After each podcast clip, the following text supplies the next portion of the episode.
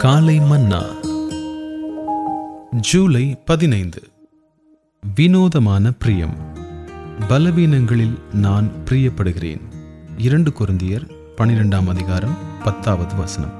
பலவீனங்களில் பிரியப்படுதல் என்பதின் ஒரு பொருள் யாதெனில் கர்த்தருடைய மிக சிறிய ஆசிர்வாதங்களை பெற்றுக்கொள்வதற்கும் கூட நாம் யாதொரு தகுதியும் அற்றவர்கள் என்று நம் தகுதியின்மையை குறித்து நாம் உணர்வுள்ளவர்களாயிருத்தலாகும் எவ்வளவு அதிகமாக இந்த பிரியம் நம்மில் இருக்கிறதோ அவ்வளவுக்கு அதிகமாக கர்த்தர் தம்முடைய மிகப்பெரிய ஆசிர்வாதங்களுக்கு நம்மை தகுதியுள்ளவராக்குகிறார்.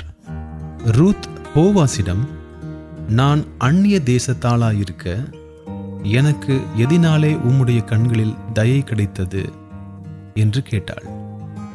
அவனுடைய வேலைக்காரிகளில் ஒருத்திக்கும் கூட தான் சமமானவள் அல்ல என்று அறிக்கையிட்ட அவள். பின்னர் அவனுடைய மனைவியாக மாறினாள். அபிகாயிலும் கூட தாவீதின் மனைவியாயிருப்பதற்கான தன்னுடைய தகுதியின்மையை உணர்ந்து நான் என் ஆண்டவருடைய ஊழியக்காரரின் கால்களை கழுவத்தக்க பணிவிடைக்காரியாகிய அவருடைய அடியாள் என்று கூறுகிறார். ஒன்று சாமுவேல் இருபத்தி ஐந்தாம் அதிகாரம் நாற்பத்தி ஒன்றாவது வசனம். யூதேயா தேசத்தார் அனைவரும் எருசலேம் நகரத்தார் யாவரும் யோவான் ஸ்நானனால் ஞான ஸ்நானம் பெற்றுக்கொள்ளும்படி அவனிடத்திற்கு திரண்டு சென்றபோது அவன் கூறியது யாது என்று பாருங்கள். என்னிலும் வல்லவர் ஒருவர் எனக்கு பின் வருகிறார். அவருடைய பாதரட்சைகளின் வாரை குனிந்து அவிழ்க்கிறதற்கும் நான் பாத்திரனல்ல. மார்க்கு ஒன்றாம் அதிகாரம் ஏழாம் வசனம். இவ்வளவு மனத்தாழ்மையுள்ளவனாயிருந்த யோவான் ஸ்நானன் பழைய ஏற்பாட்டு காலத்தில் இருந்த பரிசுத்தவான்களில் மிக பெரிய பரிசுத்தவான் என்று அறியப்படுவதில் வியப்பொன்றுமில்லையே.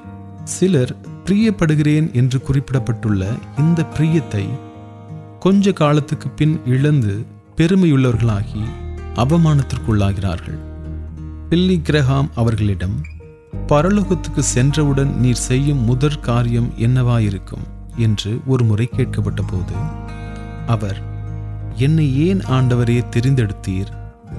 இத்தனை அதிகமான ஜனங்களுக்கு பிரசங்கிக்கும்படியாக ஒரு விவசாயி பையனை ஏன் தெரிந்து கொண்டீர்? என்று கேட்பதே தான் செய்யப்போகிற முதல் காரியமாயிருக்கும் என்று பதிலளித்தார்.